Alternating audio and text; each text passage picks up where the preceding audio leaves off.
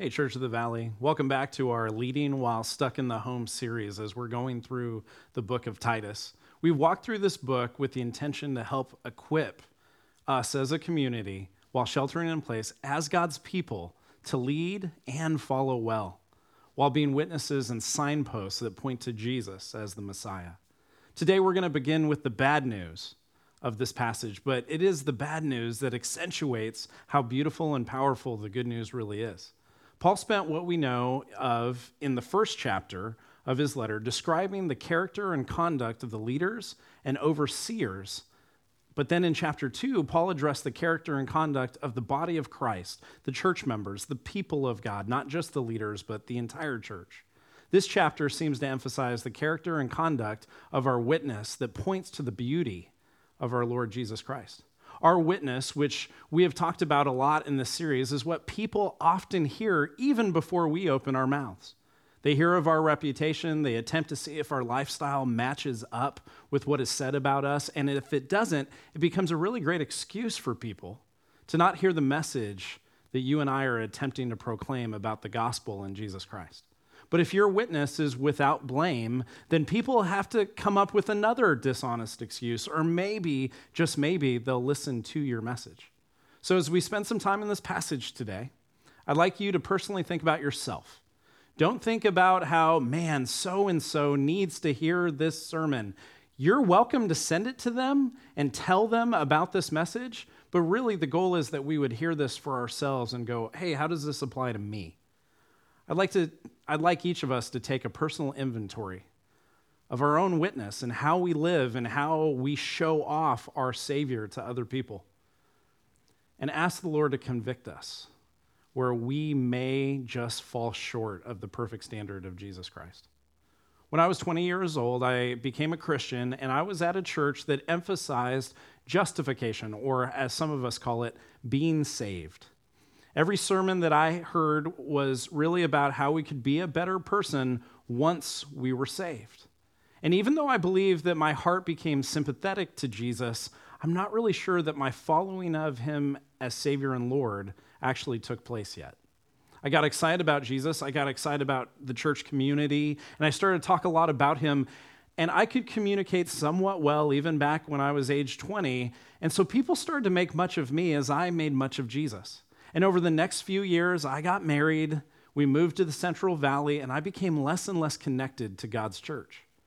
Obedience as a Christian didn't seem to be stressed as much as trying to be a better person seemed to be the theme of every sermon that I heard. And submission to Jesus also seemed to take a back seat because every sermon I heard sounded more like Jesus was my homeboy or my BFF, that means best friend forever, rather than the Alpha, the Omega, the King of Kings, and the Lord of Lords. So, after moving back from the Central Valley and connecting with the church in the Sunnyvale area, I experienced my oldest daughter, who was three and a half at the time, have a seizure in front of me, and it rocked my perception of God. It, it changed the way that I saw that He was willing to allow people to go through hard circumstances because it would create a dependence and a reliance upon Him. Then, fast forward about eight months, and my father passed away without Christ suddenly. And I had my world rocked because someone that I personally had shared Christ with, who had denied him and said I didn't want anything to do with him and had rejected the invitation, now had passed on from this life. And I had to deal with the stark reality of heaven and hell and if they were truly real or not. And I started to realize that God gives us what our heart desires. It was in that instance where I began to be very angry with God for not saving my dad. After a bit of a tantrum, I then truly repented. I truly experienced God in that moment. Not because of passive acknowledgement, but true faith driven repentance. And my Christianity at that point became more about submission and obedience than fear of hell and Jesus just being a cool Facebook friend. So the day I first believed was back in 2001, June 13th, but the day I first repented was June 1st, 2010. And many people within the church of the living God are stuck between these two dates. Many claim to believe and trust Jesus Christ as their Lord, but they are yet to submit to Him, His will, His word, through grace driven obedience out of the motivation of love.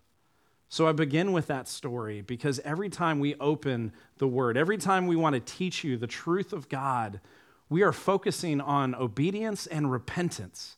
Because I seemed to lack that when I first believed, because I was taught a message that didn't really seem to care about our transformation and now, as I look back on it, it sounded more like how to get people to join a religious club.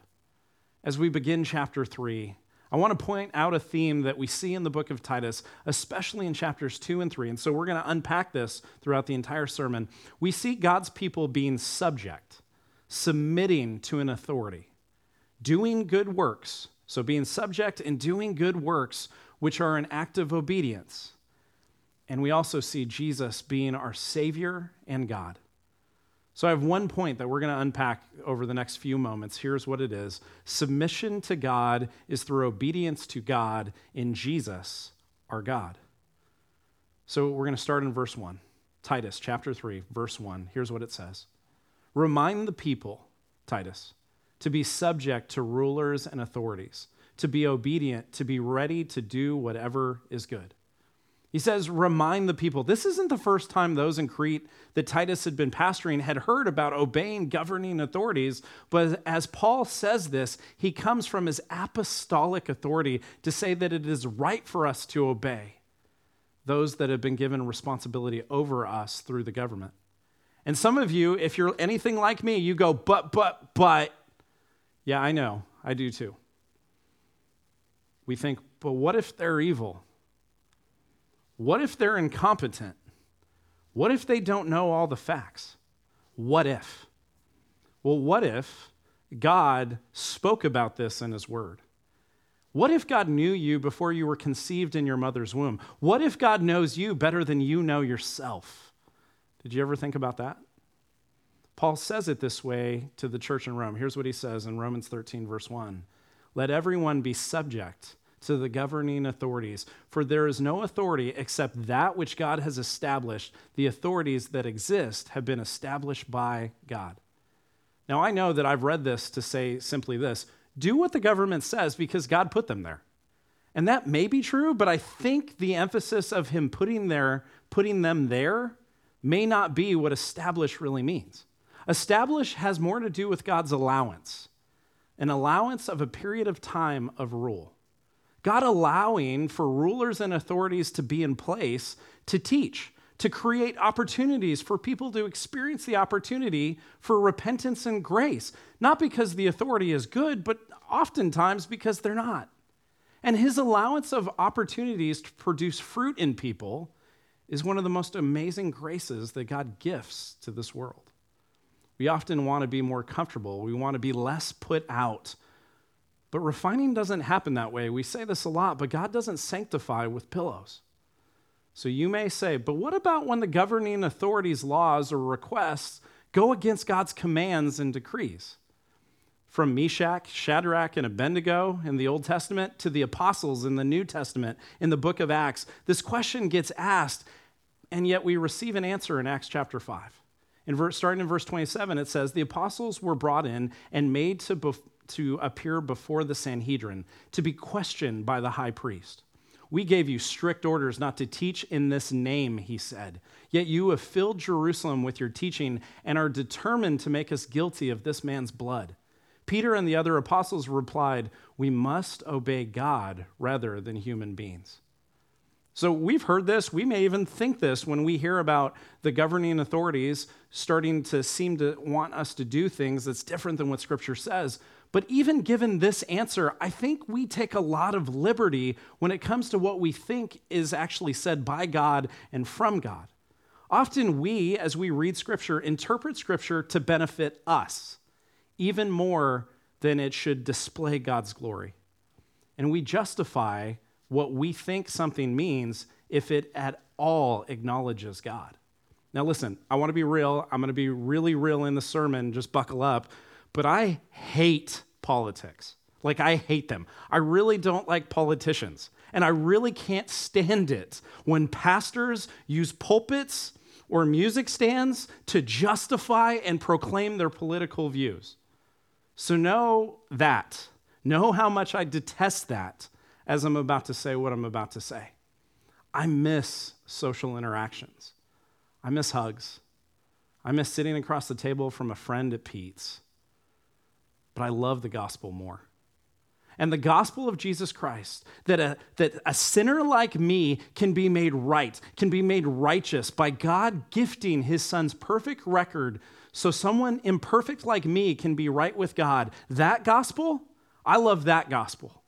And if by social distancing and abiding by laws that the government has put into place keeps people alive so that more people can be redeemed by Jesus Christ in this life, then by all means, call me whatever you want. But I'm going to trust governing authorities that God has established. The argument then becomes well, what about our civil liberties? Or the right that people have to worship God publicly. Like we said in the welcome video, we're not doing uh, worship, we're not putting worship leaders on the platform behind me. We're not having a bunch of people in the church building all together. Why? Because we want to be safe. We want to be safe until we know that there's an opportunity to, to not have to shelter in place. But if by coming together we put people in our congregation that we love and we want to sh- shepherd and we want to care for in a higher risk of interaction and infection and possible death, I want you to know that I love you enough to preach to a camera, to worship from my couch and to do Zoom, to do Zoom calls until I'm old and gray because I love the gospel more than I love my rights. So when you decide to break laws or rules of governing authorities, I'd encourage you to look at the motive behind it. Are you justifying yourself because of your own personal wants and pleasure? Or because the law goes against the truth found in God's word? Paul tells Titus to remind his people to be subject to governing authorities. In the first century in Crete and in the 21st century in Silicon Valley, we have a similar problem. Here, here's what it is we simply don't want rules to apply to us. Can we just be real about this? This has been the fundamental problem since Adam and Eve in the garden. I'm not much of a rule follower. That's normally not my jam. And I have dealt with consequences of that my entire life of not being a rule follower. Now, my wife, Erin Riley, oh, she is. If there is a rule, she's going to follow it to a T.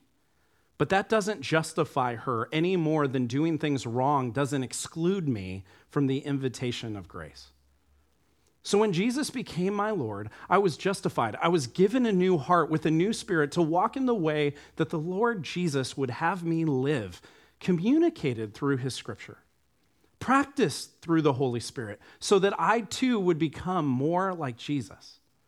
So, being subject to the government doesn't make me a better person. It may just expose more of who my master is.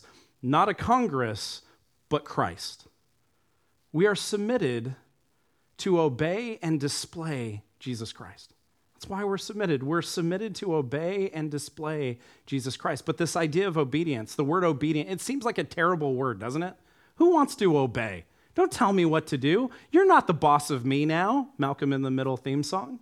Eat my shorts, man, Bart Simpson. I do what I want. But see, that's the problem. We want to rebel because we think we're more important than other people. I know I do. I drive a truck. That's the definition of thinking you're bigger, better, and more entitled to things. You put me into traffic, and if I can get away with it and, and I can get away from the traffic by driving over a median, I'm doing it while sticking my nose up at Priuses and Teslas all day. But being obedient isn't a have to, it's a get to. And the benefit is that we show our love back to the one who first loved us by obeying what he says because he knows us best and wants us to be more like him. So be subject to authorities. Be obedient. Be ready to do what is good. Scripture constantly speaks of doing good. And I get that many people believe that if you do more good than bad, that you go to heaven. That's what a lot of people's theologies are. Some of you watching this right now might be thinking, well, I've done these good acts and maybe they make up for my bad acts. But listen, good people, with quotes, good people do not go to heaven, forgiven people do. So I get the misinterpretation. But the good you do is not to earn anything, it is to exhibit who your master is. In Ephesians chapter 2, 8 through 10, Paul writes to the church in Ephesus. We've studied this passage many times. He says, For it is by grace you have been saved through faith. And this is not from yourselves, it is a gift of God, not by works, so that no one can boast. For we are God's handiwork, created in Christ Jesus to do what? To do good works, which God in prepared in advance for us to do. Those good works are to do what he says. You want to do good works? Don't look to your humanitarian acts as your interpretation of what God means when he says good works. Look to his word and obey it. Obey him. That's the good work that he speaks of. The apostle John, the disciple whom Jesus loved in his first letter to the church, other than the gospel, he says, 1 John chapter 5 verse 3 says, "In fact, this is love for God, to keep his commands." And his commands are not burdensome. So there's this theme. I want you to see it. We've talked about it. There is being subject, submission. At first, in chapter 2, in verse 5, it says, Husbands, that wives should be submissive to their husbands.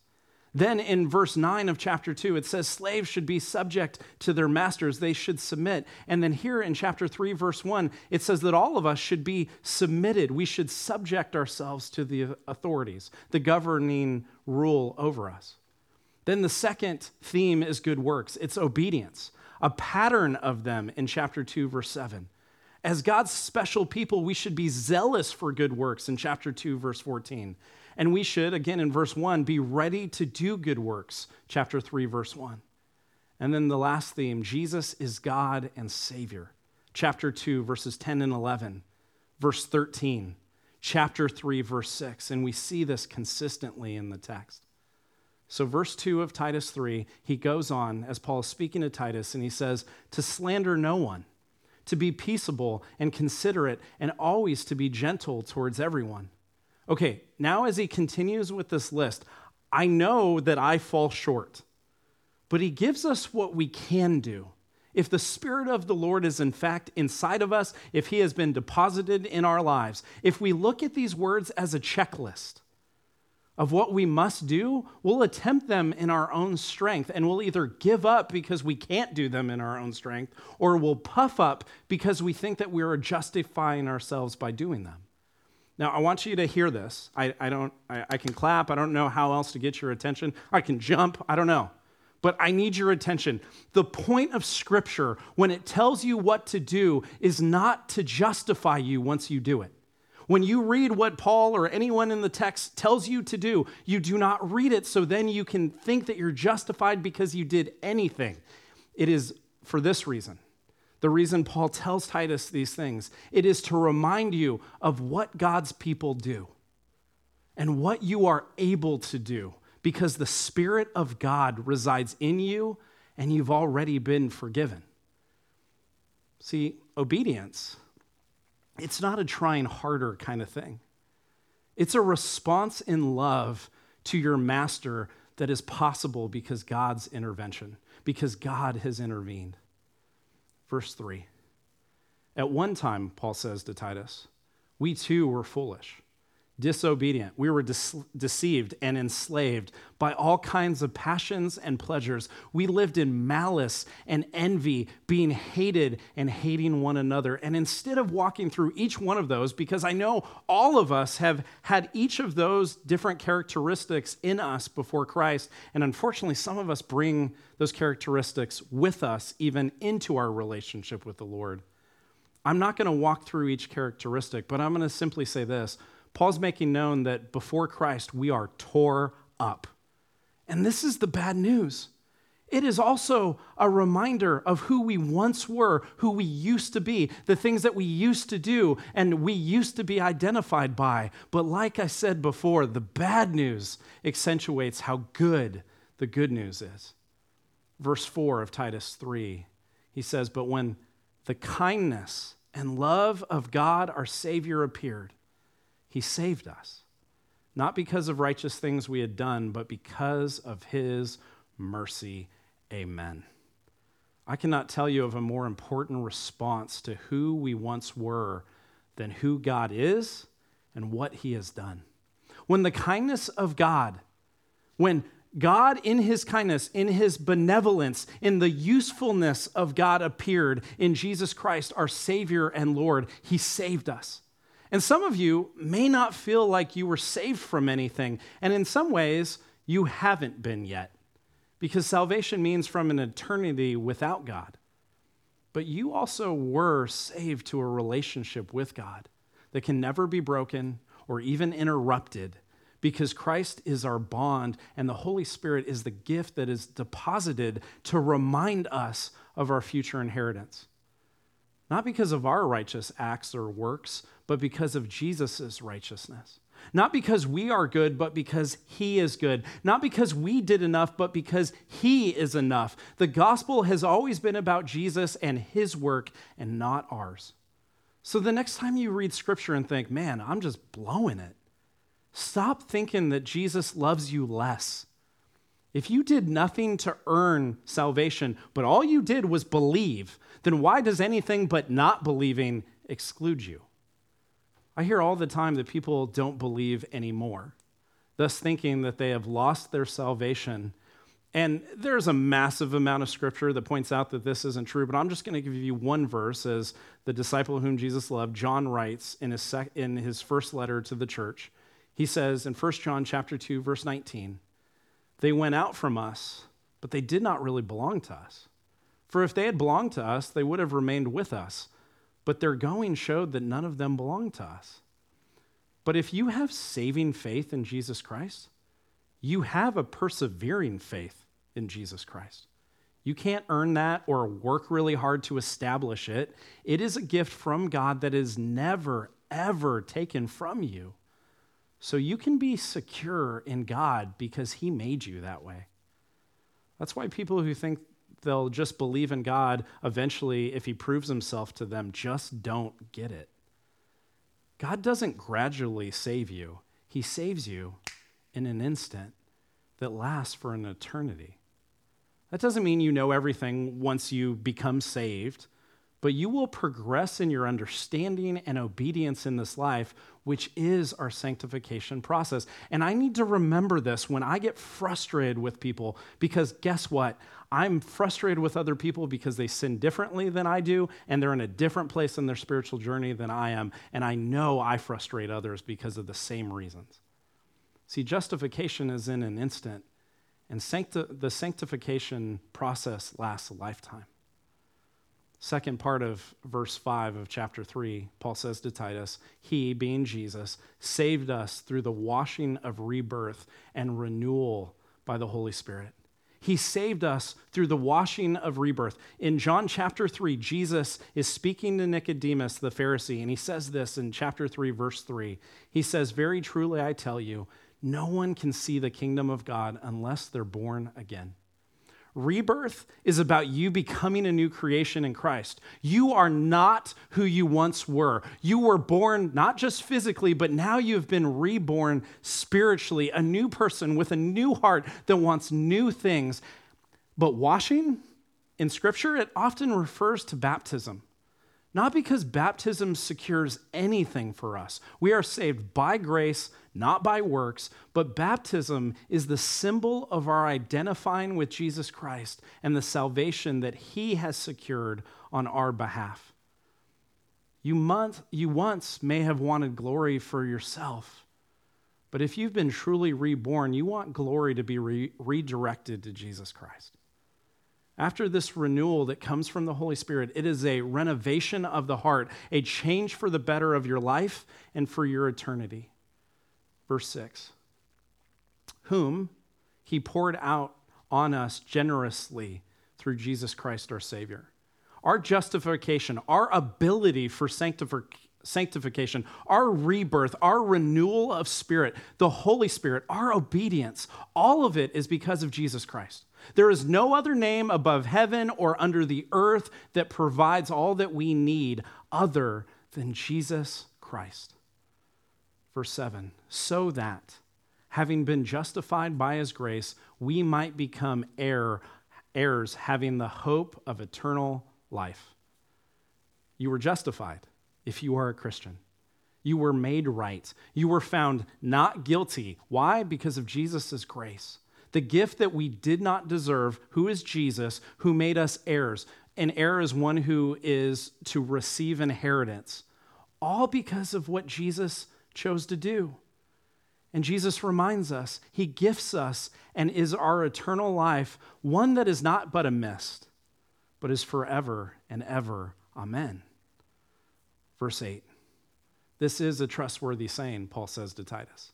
And I want you to stress these things so that those who have trusted in God may be careful to devote themselves to doing what is good, to obeying what the Lord says. These things are excellent and profitable for everyone. Paul continues to tell Titus that what he has been saying is true. Based on his apostolic authority, he wants Titus to stress what Paul has written him about doing what is good, because our good works may not secure our salvation, but they do show off our Savior. We are saved by Christ, not by what we do. And our good works do not secure our salvation. Jesus has already done that, but when we obey him, we show off who he is. And he says, and doing what is good. Being obedient to Jesus Christ as your Savior and Master is the most important action any of us can do to point glory to Jesus Christ. Obey him. Obey him in the little, obey him in the big. Point people to Jesus through your words and through your life.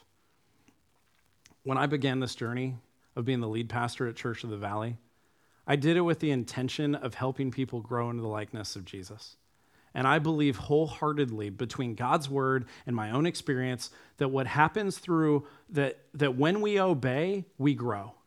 That that happens through obedience to the Lord, being a doer of the word rather than a passive observer, that we grow spiritually, that our Christ likeness takes place as we do what he says.